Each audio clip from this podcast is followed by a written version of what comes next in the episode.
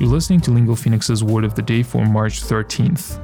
قطعا کمتر کسی پیدا میشه که کلمه husband رو نشناسه بگه مثلا I have a husband میشه مثلا یک عدد شوهر دارم. ولی امروز می‌خوایم بریم از کلمه husband به عنوان یک verb transitive استفاده کنیم که نه تنها transitive بلکه فرمال هم هست. تعریف کلمه husband با توجه به دیکشنری کمبریج به این شکل میشه. To use something carefully so that you don't use all of it. یعنی اینکه از یه چیزی که محدود هم مثلا ممکنه باشه با دقت و وسواس استفاده کنیم با این هدف که هدرش ندیم. حالا بریم باشه چند تا جمله بسازیم. The country has husbanded its resources well.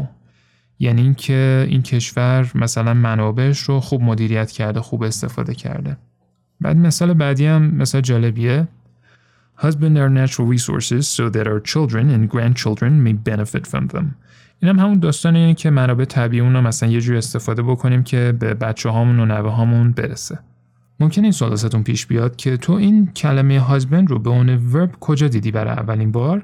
من چند سال پیش داشتم یه کتابی میخوندم به اسم تامس جفرسون The Art of Power نوشته آقای جان میچم که اونجا بود برای اولین بار من هازبند رو به اون ورب دیدم و خیلی ازش خوشم اومد. بریم با هم دیگه اون قسمت از این کتاب رو بخونیم. The defeat at the hands of slave forces in Saint Domingue was especially galling to Napoleon, who believed he needed to husband his resources for campaigns closer to home. با پادکست Word of the Day من محمد گلپایگانی هستم از Lingo Phoenix.